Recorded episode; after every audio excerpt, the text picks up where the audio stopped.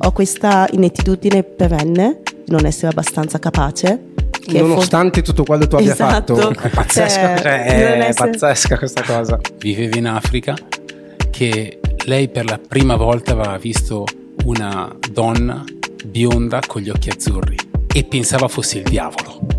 Sento la mia mano che diventa bagnata perché un bambino mi ha leccato. No, mi ha leccato la mano veramente? perché stavano scommettendo che fosse di cioccolata. Per quanto erano affascinati questi bimbi. Non tutte le persone che vanno dallo psicologo hanno dei problemi. A volte vogliono migliorare.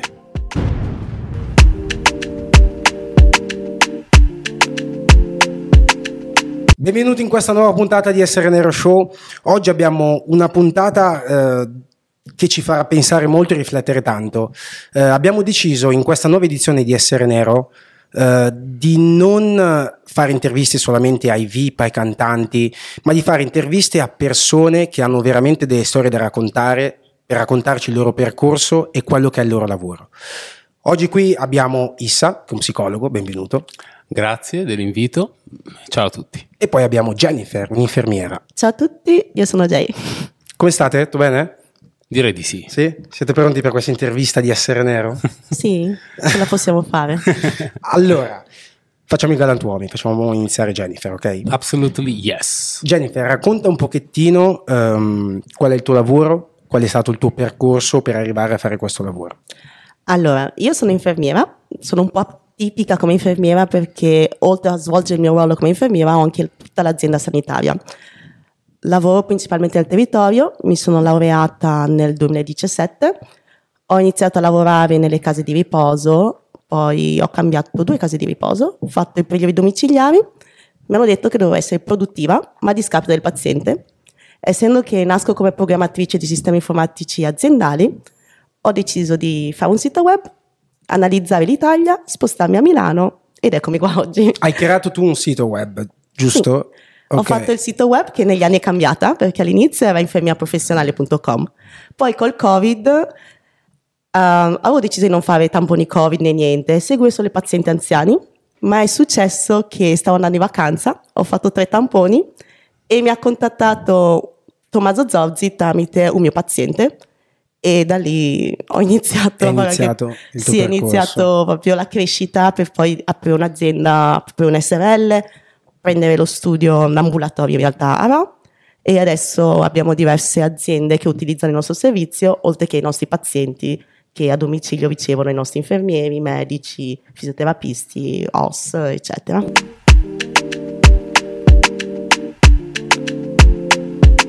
Wow, complimenti, Grazie. veramente complimenti. Adesso invece passiamo da Isa, il grande psicologo. Raccontaci un pochettino il tuo percorso e il tuo lavoro. Addirittura grande. Bene.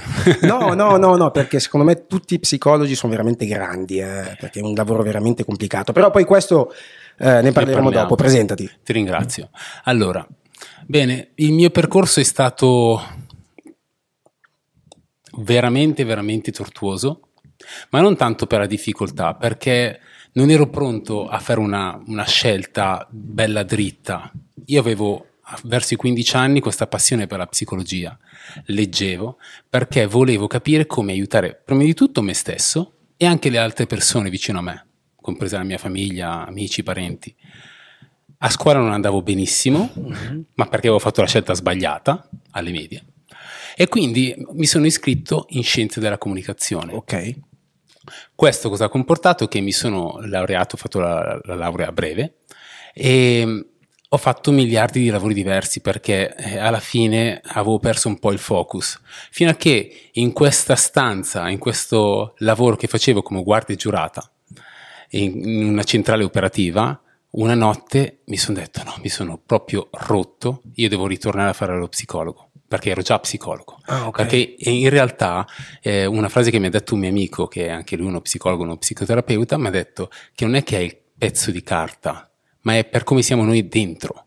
E quindi alla fine mi sono laureato in psicologia nel 2021 e ho incominciato a, a- a vedere le persone, i pazienti da questo gennaio. Ma io ho un percorso come educatore, come commerciale, ho fatto hai un, lungo, hai un lungo curriculum praticamente prima di arrivare a quello che era il tuo sogno. Assolutamente sì, infatti io avevo un po' di timore in questo dicendo cacchio forse non sono, ho l'età un po' avanzata, in realtà poi una, una grande psicologa, una, una mia amica Giuliana Mieli mi ha detto Issa, a volte si dovrebbe fare il contrario, cioè vivi la vita e poi diventi psicologo. Hai Wow, po' di- bellissimo, sì. bellissimo.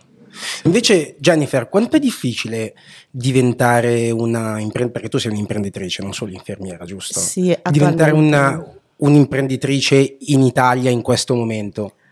Allora, secondo me non è la difficoltà di per sé, è riuscire a circondarsi di quelle persone che ti fanno capire che potessi esserne capace. Perché io ho notato che il mio percorso è stato più delineato dagli altri che da me stessa. Ma per altri tu intendi parenti e, familia- e Ehm, familiari o amici? Più che ami- amici, perché io non credevo molto che ce l'avrei fatta, Mhm. volevo omologarmi a un certo punto, perché la mia famiglia più volte mi ha detto, soprattutto quando sono uscita sui giornali, Jay smettila perché esce tu- sui giornali, il paese parla che noi siamo cresciuti in un paesino molto piccolo Ok. della bassa padovana. Quindi la mentalità è molto chiusa. esatto. Nel 2002 eravamo l'unica famiglia nera. Uh, Esatto, eravamo arrivati che il papà ha comprato la casa lì e ha fatto il ricongiungimento familiare, quindi c'eravamo io, mamma, eh, mia, mia sorella Joyce e la- mio fratello più grande che adesso ha 24 anni e poi due anni dopo è nato il più piccolino. E com'è stato il rapporto? Scusami se ti interrompo, perché questa cosa mi incuriosisce. Mhm. Com'è stato il rapporto di quando siete arrivati eh, con le persone? Com'è che vi guardavano, vi, vi parlavano? Come vi sentivate? Allora, diciamo che noi eravamo in questa, diciamo, culla, fra virgolette, perché la nostra casa è vicino alla stazione dei treni, Mhm. di questo paesino proprio passavano tre, tre tre- treni a settimana, a, a giornata, si fermavano lì proprio. E poi adesso hanno fatto un sottopasso, hanno chiuso la stazione, quindi ci sono tipo, sembra una corte perché la strada è chiusa e ci sono queste 6-7 strade. La mia vicina di casa lavora con me oggi e quindi ho fatto tantissime amicizie da subito. I vicini, sono- la mia vicina di casa è la mia madrina, perché Ah, noi ok. siamo cattolici adesso, Sì. eravamo anglicani per necessità, per facilità di chiesa, siamo diventati angli- eh, cristiani. Cattolici, mm. Sì, cattolici, sì, anche gli anglicani, gli anglicani sono, sono sempre cristiani, sto sbagliando. e, super carini. Cioè, io mi sono trovata in un ambiente abbastanza familiare, fortunatamente, però poi a scuola, ovviamente, ci sono quelli che ti prendono in giro Certo. e già dalle elementari c'erano quelli affascinati da noi. Io mi ricordo diverse sc- scene proprio di bambini che erano affascinati da noi e volevano diventare nostri amici perché eravamo nuovo per loro. Cioè, i bambini so- sono super tranquilli. Io ho allenato a rugby, cioè, alleno ancora più o meno per 17 anni, cioè, ho iniziato a 14 anni e una volta avevo tipo 16-17 anni, sono andata in questa scuola asilo a fare l'introduzione all'attività sportiva. Ero lì che parlavo del più e del meno, mi stavo presentando che dei bambini mi hanno chiesto ma perché sei così scura? Mm. E io ho preso tanto sole e ho chiesto ma la mamma d'estate cosa fa? Si abbronza? Sì sì. Sento la mia mano che diventa bagnata perché un bambino mi ha leccato. No, mi ha leccato la mano veramente? perché stavano scommettendo che fosse di cioccolata. Per quanto erano affascinati questi bimbi. E quanti anni avevano questi bambini? Avevano 4-5 anni, Uh, sì, avevano, no, 3-4 anni perché poi hanno, compi- hanno compiuto, sì, erano del secondo anno dell'asilo, così li avrei avuti al terzo anno dell'asilo in società sportiva da me. E mi ha- è stata e tanta questo tenerezza. bambino ti ha leccato perché avevano fatto questa scommessa? Sì, non è che Pazzesco. hanno fatto una scommessa, perché non sapevano se sapevo di Ah, cioccolato. ok. Perché- La curiosità dei esatto, bambini. Ma- i bambini così piccoli sono così, Mm. poi le medie disastro, cioè lì sono stata Malissimo, giro. bullismo, è Esatto. arrivata la cosa più pesante. Esatto, io lo vedo abbastanza normale, non so te, perché adesso io lavoro in high school, la mattina sono in questa high school privata inglese, Mm. dove principalmente sta il mio PC e se qualcuno ha problemi viene da me. E anche fra di loro si bullizzano, cioè sono figli di, Ok. sono tutti ragazzini privilegiati e riescono ancora a bullizzarsi, ma non con la ragazza, anzi, loro preferiscono no, magari, magari la ragazza mezza italiana, mezza del Bangladesh, Pazzesco. la ragazza indiana, sono affascinati, li vogliono come amici perché Mm. sono figli di imprenditori o di altri personaggi molto Certo. grossi. È più facile che si bullizzino con un italiano, quello che magari è arrivato alla scuola dopo, cioè direttamente alle superiori Ah, ok. e non è un ragazzino che è iniziato dal nido, perché tu non sei uno dei nostri, Wow, chissà da dove arrivi, eccetera. E, Ma no. io ho una domanda per te, Issa. Sì. Ma secondo te questa, eh, questo meccanismo, ad esempio, la cosa che mi ha colpito di più è questo bambino di 4 anni che va a leccare eh, Jenny per capire se è fatta di cioccolato e se sa Certo. di cioccolato. E- è un insegnamento sbagliato dei genitori? Perché vuol dire che i genitori non hanno spiegato ai figli che c'è un'altra pelle, che comunque siamo tutti esseri umani uguali? Allora, una delle risposte che spesso mi sentirete dire è dipende. Esatto. Ok. Perché effettivamente ci sono anche i genitori che spiegano eh, le varie etnie, le varie culture, però poi il bambino di 4-5 anni si è mosso da una curiosità e lì non ci sono i genitori, è un suo pensiero. Esatto. E quindi in quel momento penso sia stata una Cosa più una cosa istintiva. sì, sì, Sì. istintiva. Ok. Cioè, io l'ho visto con amore, naturalezza, Certo. perché non è stata una scommessa delle serie. Fa male, va bene, era proprio un ma questa sa di cioccolato, cioè, ma fa di loro. E lui ha avuto, è stato quello che ha avuto il coraggio di dire investigo. Io l'ho vissuta più così, perché comunque io ogni tanto dico sono ignorante in questo, ma per scelta mia, e magari preferisco che gli altri mi spieghino e quando stanno spiegando sto un po' più zitta e magari sono tematiche di chi conosco proprio Certo. il minimo. E i bambini la vivono così, Così. sono ignoranti, Mm. sono un vaso vuoto Certo. e vanno riempiti. Mm. Però, però quindi questo vuol dire che noi genitori, noi grandi dobbiamo essere bravi a riempire questo vaso, perché un vaso lo possono riempire tutti quanti, però conta anche come riempi questo vaso. Esatto. Eh, Probabilmente adesso sta mancando un pochettino quello, no? il come Mhm. riempire i vasi. Io vedo per esempio i ragazzi un pochettino più giovani, senza, Certo. lasciando stare i bambini che comunque Mhm. sono innocenti, i ragazzi di 13-14 anni, vedo che la maggior parte, non si può ovviamente dare la colpa a tutti quanti, Certo. però c'è un, in questo momento, in quest'anno, in questa società italiana, c'è quasi una mancanza di rispetto per quelle che sono delle culture, per quelle che sono le persone più grandi, per quelle che Mhm. sono le persone diverse. Assolutamente. Tu com'è cioè, secondo te, com'è che possiamo combattere questo problema che abbiamo attualmente? non perdere la speranza, cioè stimolare i ragazzi all'apertura e poi è una questione sia culturale, perché chiaramente con i media questa cosa qui, allora spesso e volentieri i giornali hanno una comunicazione che ha due sensi Mm, verissimo, e quindi o sei bianco o sei nero, verissimo. quindi devi scegliere. Non ci sono le sfumature e spesso noi siamo condizionati da questo, quindi se io faccio una scelta non sarò necessariamente l'altra e questo ti pone in una situazione di paura, quindi paura di esporsi, paura del giudizio, Mhm. perché altrimenti se dici la cosa sbagliata vedrai visto sbagliato e quindi si Certo. forma una sorta di protezione.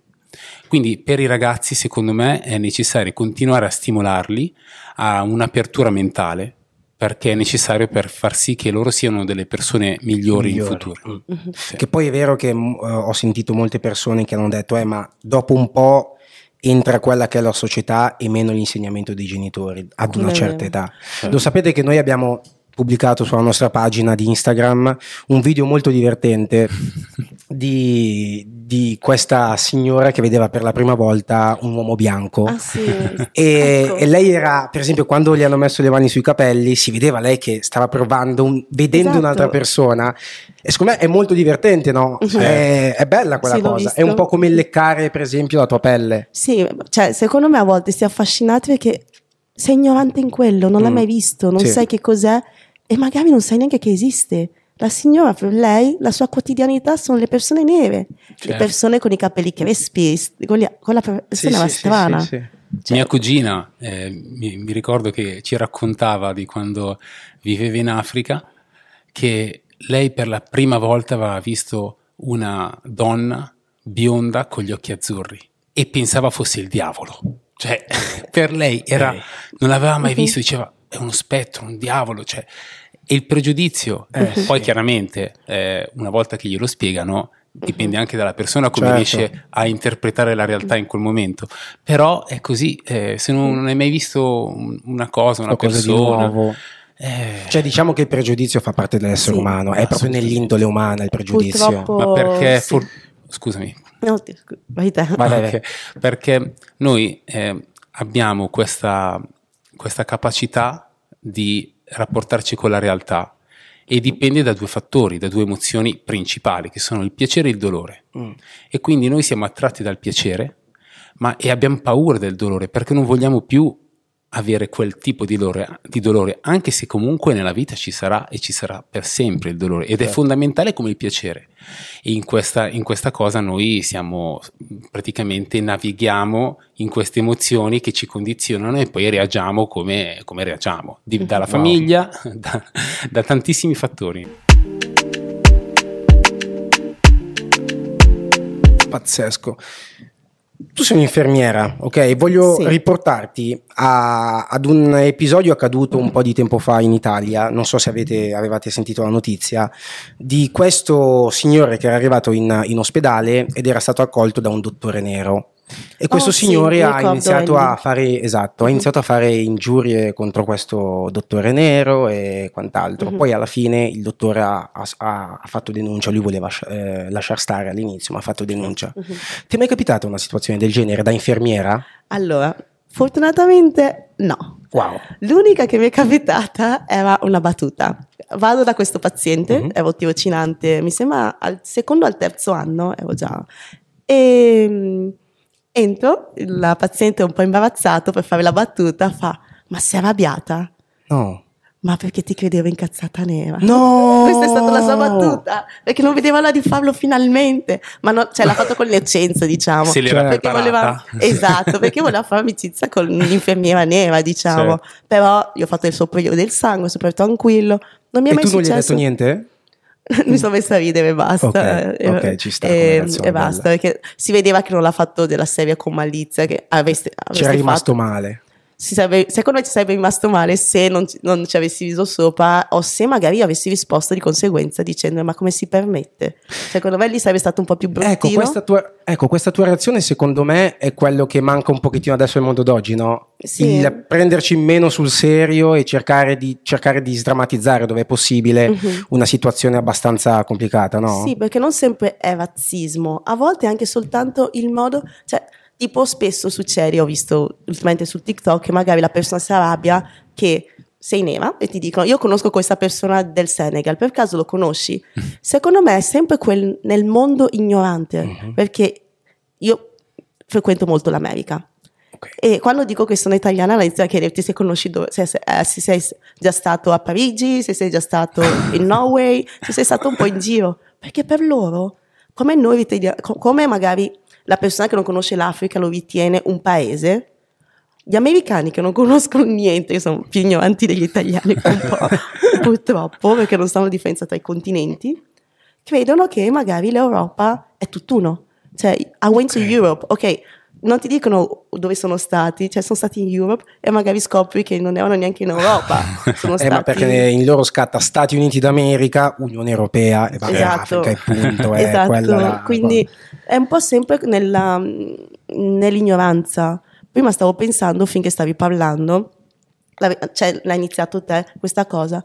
Ultimamente vedo anche su Instagram Mhm. che mm, si tende a insegnare ai bambini tantissime cose. Tipo ci sono i, libri- i libricini per imparare la, mm, la fisica quantistica, cioè le basi della fisica quantistica. Non mi è ancora capitato di vedere proprio l'illustrazione per bambini che fa vedere tutte le comunità. Forse c'è, ma non l'ho ancora visto. Cioè, No, c'è non un mi è libro, c'è, c'è, c'è, c'è. c'è. Sì, ci sono un bel po' di libri che Mhm. parlano di questo, magari non ti è ancora capitato, Esatto. però io mi, io mi ricordo che mi sono imbattuto in questo, Mhm. in questo bellissimo video di Instagram dove c'era un bambino asiatico, un africano, un europeo Mhm. ed un americano del Sud America, dove studiavano appunto in questo libro italiano, mi sembra di Paola, sì, no, anzi. Lasciamo stare i nomi, magari sto dicendo una stupidaggine.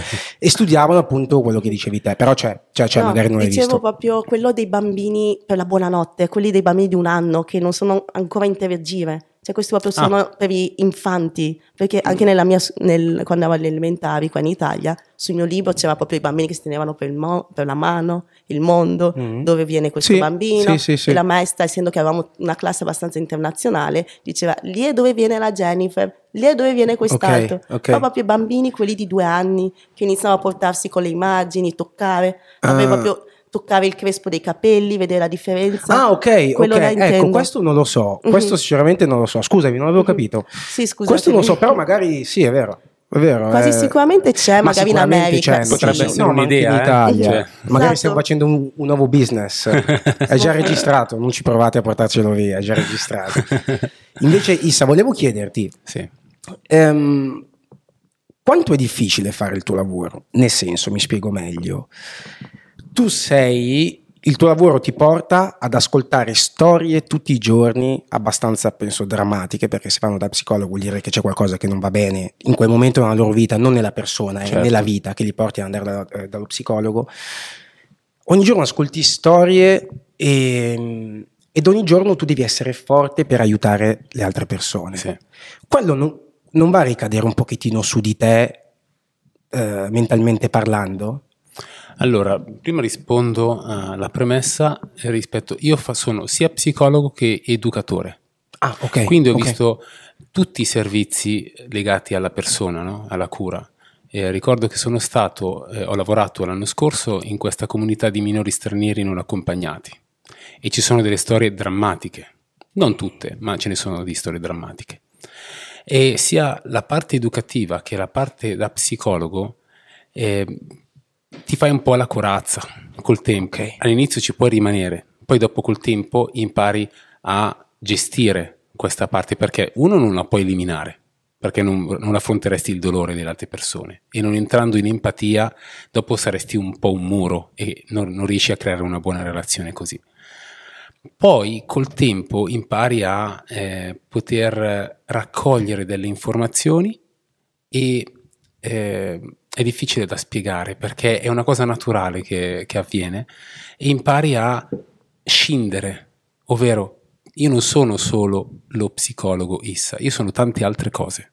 Io sono, gioco a calcio, io, a me piace bere qualcosa di buono la sera. Cioè, se noi ci focalizziamo all'interno delle etichette, poi dopo noi ci costruiamo una, una prigione.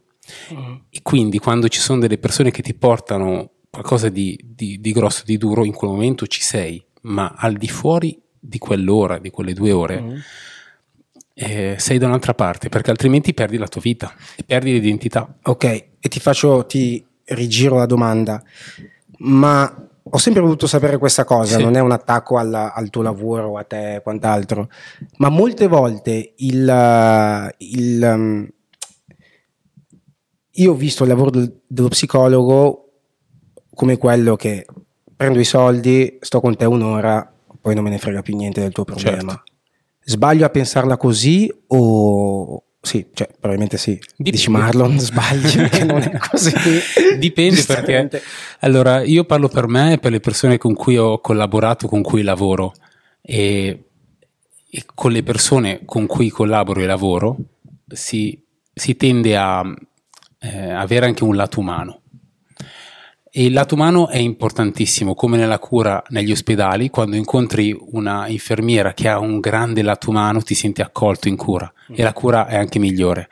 La stessa cosa all'interno de- dei nostri studi da psicologo o come educatore e la cosa importante non è solo focalizzarsi sui soldi, che sono una, una- una componente fondamentale, ma sul fatto che tu stai parlando con delle persone come te.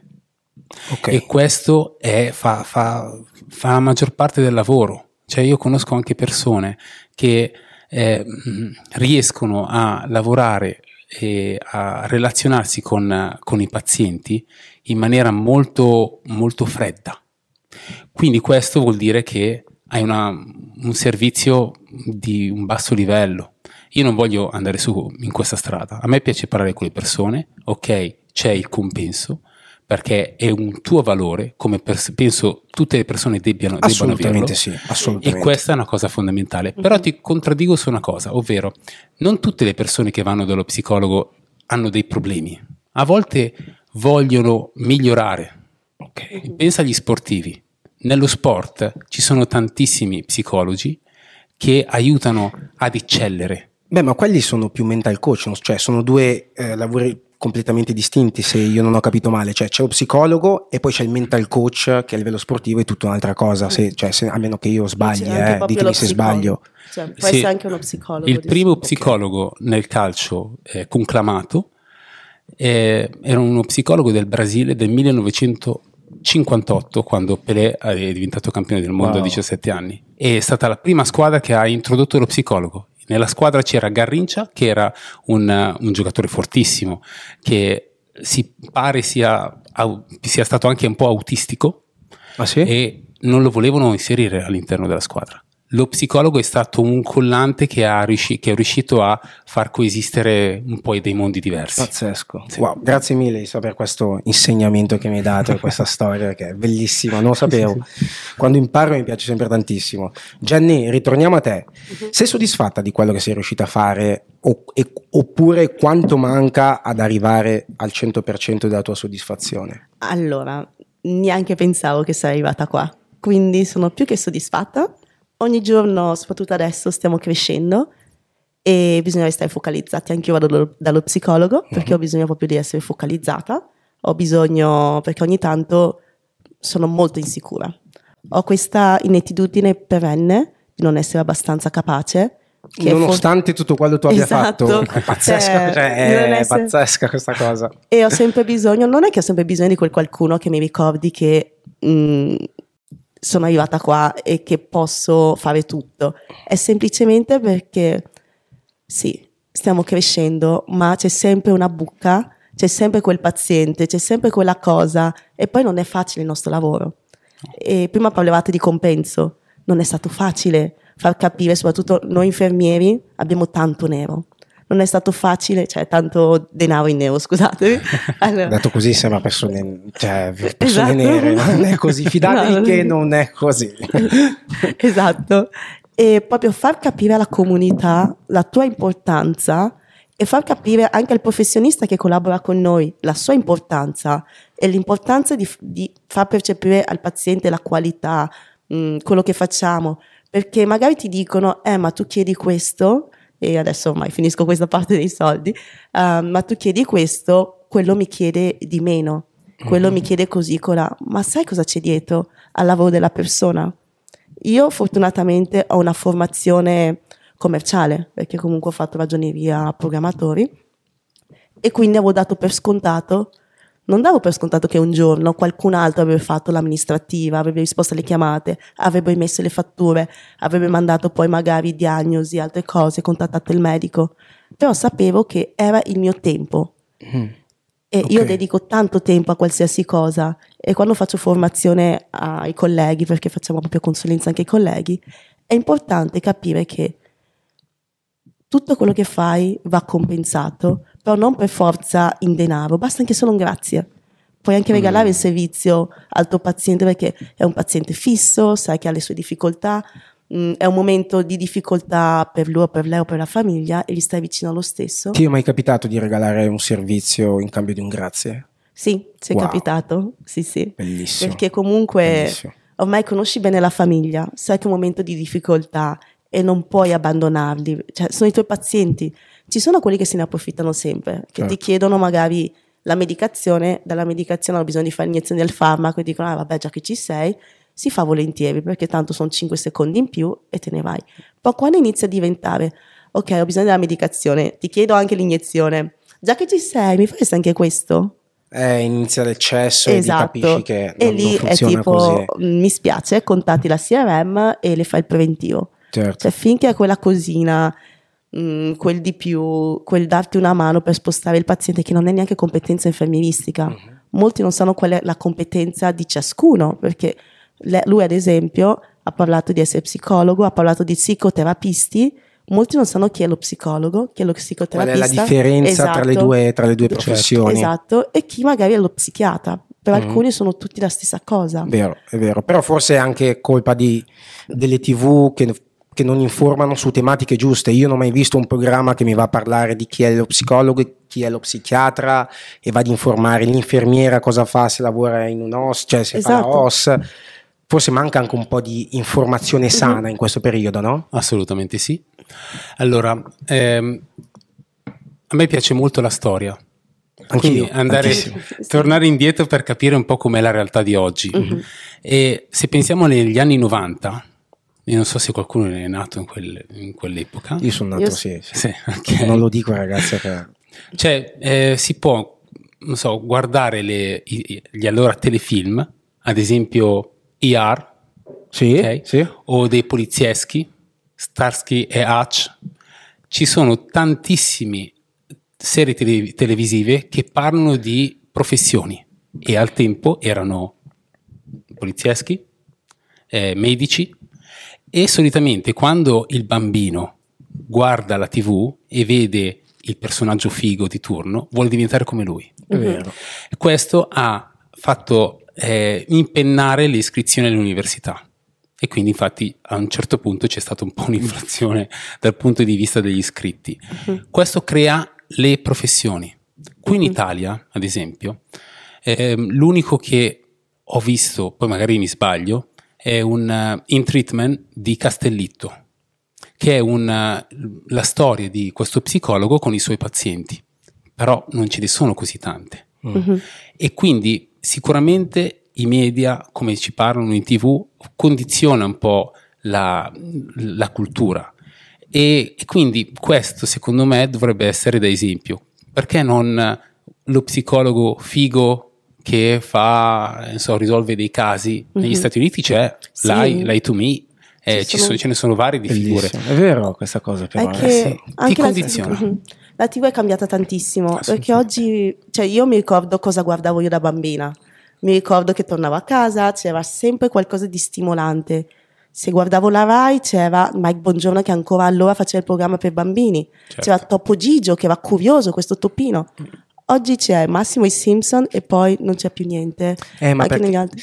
perché la TV è, mm, È è rimasta un po' indietro da quando sono salite le piattaforme streaming. Certo. Perché adesso, se ci pensate, con il telefono, il computer, la smart TV, vai su Netflix, vai su Disney Plus, vai su qualsiasi piatto di YouTube. Quindi la TV dice: Vabbè, tanto è inutile che io vada a riprodurre. Io invece, per esempio, da ragazzo normalissimo, sono cresciuto ogni volta che tornavo a scuola da casa. C'era Dragon Ball. Sì, Wow. anch'io. E poi non potevi, non potevi più rivederlo perché non c'era il torna indietro, lo rifanno. Esatto. Forse abbiamo perso quella, quella cosa del, del momento di goderci quel momento Mhm. perché i giovani di adesso ah, hanno sì hanno Dragon Esatto. Ball One Piece quelle cose lì Mhm. che avevamo anche noi però lo possono vedere all'infinito noi no quando per, cioè vi ricordate quando usciva eh, su MTV una canzone Sì. e dovevi stare lì ore ed ore davanti alla TV ad aspettare quella canzone Sì. perché non Che potevi uscisse- sentirla Che uscisse di nuovo Cioè, per riascoltarla. esatto queste cose mancano Mancano. secondo me Sì, oggi una canzone dura il tempo di uno schiocco, cioè Esatto. una No, settimana e ce n'è una già brava, nuova, più brava. figa, più bella. E poi soprattutto puoi andare ad ascoltarla sempre, sempre, sempre quando vuoi. Magari non l'ascolti neanche perché ascolti solo il pezzo divertente per farti il reel, per farti il TikTok, perché È vero, è inutile ascoltarlo tutto. Secondo me ormai non ascoltiamo più neanche i testi delle canzoni, cioè ci Mm. fermiamo so- solamente sul ritmo e su quanto è ballabile la canzone, ma non ascoltiamo più i testi. Invece una volta eravamo costretti ad ascoltare i testi Mhm. per capire se ci piacevano e quei testi mi hanno aiutato a imparare l'inglese, l'inglese che so, Eh, che certo. so adesso. Eh, non so se voi vi ricordate, ma un tempo c'erano le cassette Certo. e tu cosa facevi? Stavi ad aspettare la, la radio, tutta la, la canzone preferita ed eri pronto a registrare, registravi sempre nel momento Sì. sbagliato.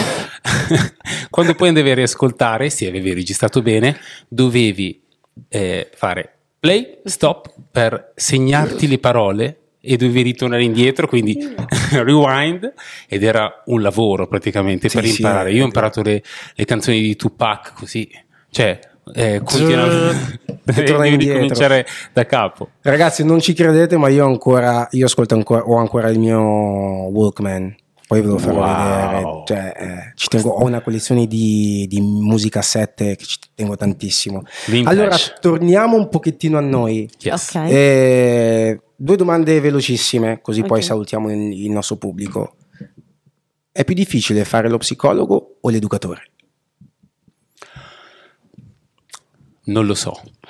Non lo so perché l'educatore, che è una categoria un po' messa da parte, tanto messa da parte, ha un lavoro di una difficoltà immensa perché ti devi, devi improvvisare, devi eh, confrontarti con varie persone in una situazione di disagio ed è difficile eh, riuscire a essere performanti in tutte le, Certo. le situazioni.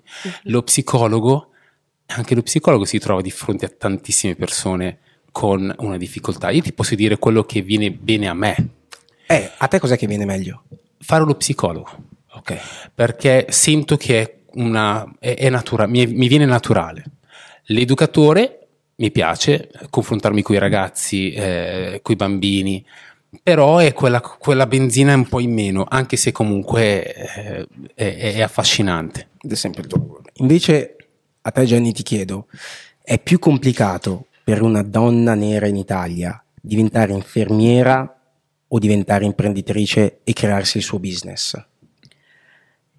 È stato tutto naturale e quindi non ho trovato queste difficoltà. Secondo me dobbiamo uscire noi dai nostri blocchi. Mm, tipo che blocchi abbiamo noi? Io ho avuto tanta paura che magari non sarei stata accettata e c'è stata questa persona che è stato molto importante per me perché stato, era un amministratore delegato abbastanza grosso che mi ha aiutato molto dicendomi tanto lo sai anche te che sei brava, uno. Due, tu non sei fatto per stare in un reparto perché le tue competenze le sai. Ogni volta che ti parlo mi stupisco che fai semplicemente l'infermiera perché io ho fatto anche viaggi. Noi, la nostra azienda ti manda, tu sei la persona di turno che se hai qualche patologia ti recuperiamo, l'infermiera fa tutto il viaggio con te, sta con te tutto il periodo, paghi tutti i suoi servizi certo. e ti riporta a casa sano e salvo e il gioco è fatto. E questo è stato il mio paziente tu potresti fare diventare questa cosa un vero e proprio business grande. Mm. E mi ha stimolata tantissimo spingendomi a dire fallo diventare un vero mm. e proprio lavoro. Wow, eh, però bisogna anche avere la mente imprenditoriale, non è facile averla perché poi anche il percorso scolastico non ti porta proprio a diventare no. un imprenditore, ma per più a, a, diventare un, un, dipendente di una società. Sì, no, cioè, l'università italiana è proprio focus, tu finisci, anzi, infatti io ad aprile, l'anno in cui, nel 2019, ho fatto un concorso che ho vinto, è stato il primo e unico concorso che ho fatto per mm-hmm. entrare in ospedale, che di solito dicono che è difficile vincerlo, io l'ho vinto.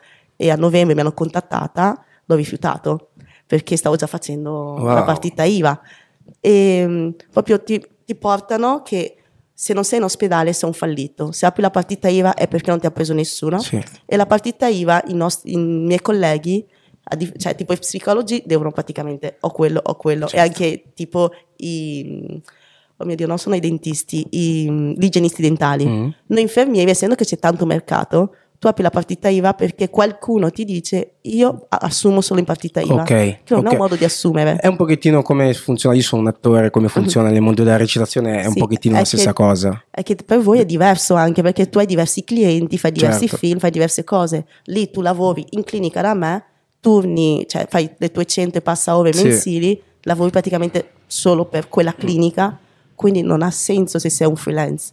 Cioè tu magari nello stesso periodo sei in 3-4 studi diversi. Eh, bisogna cambiare un po' di cose, eh, però uh-huh. pian piano, oh, ragazzi, pian piano si cambia. Sì, eh, ma pian piano si assolutamente. Cambia. Anche i miei tu... colleghi hanno capito che sono partita se sei partita IVA vai in 3-4 studi diversi, perché uh-huh. lì è proprio un blocco interno del professionista che lo vive come oddio. Cioè, io ho un amico che lui è laureato in cinese, lui mh, mm, potrebbe spaccare il mondo perché ha fatto anche diverse cose come educatore ha una laurea in cinese, sì. sia in magistrale che in triennale, ha fatto il maestro di matematica, però lui proprio ha capito che non fa per lui avere più aziende, più lavori, okay. perché proprio cioè, io lavoro H24. Mamma mia. A me chiamano sempre. Mamma mia, ragazzi, H24. Eh, se succede qualcosa adesso e mi chiamano. Eh, lascia qui il sono... podcast e va, eh, deve andare. Lasciamo lì e poi la salutiamo con calma. Grazie, ciao. salutiamo, grazie, ciao ragazzi, ciao essere nero, noi ce ne andiamo.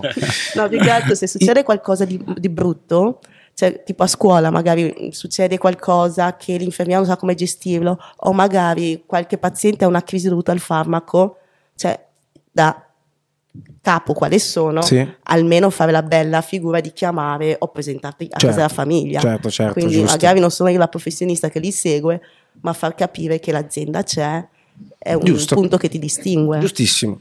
Allora ragazzi, abbiamo chiuso questa bellissima puntata, è stata un, un, grandissimo insegnamento. Vi ringrazio a tutte e due perché ho imparato veramente tante cose della tua professione, della tua professione. E anch'io da voi. Eh. Dillo anche anch'io sì. da te Marlon. Dillo. Sì, anch'io da te ho imparato un sacco. Hanno imparato cioè, anche un psicologo io ho imparato un'infermiera. Impara- sì, anche, anche da, da. No, abbiamo imparato, sì. Abbiamo imparato. Mi dai, guardando in camera, sì? dai un consiglio proprio 5 secondi, poche parole ad un ragazzo che in questo momento è in difficoltà e ha bisogno di una bella parola. Wow. Ascolta, ascoltati perché è da lì che si parte. Dobbiamo ascoltare la nostra pancia perché è il nostro istinto. Seguilo e poi se c'è bisogno, wow, siamo qua. Essere nero, che show. Wow.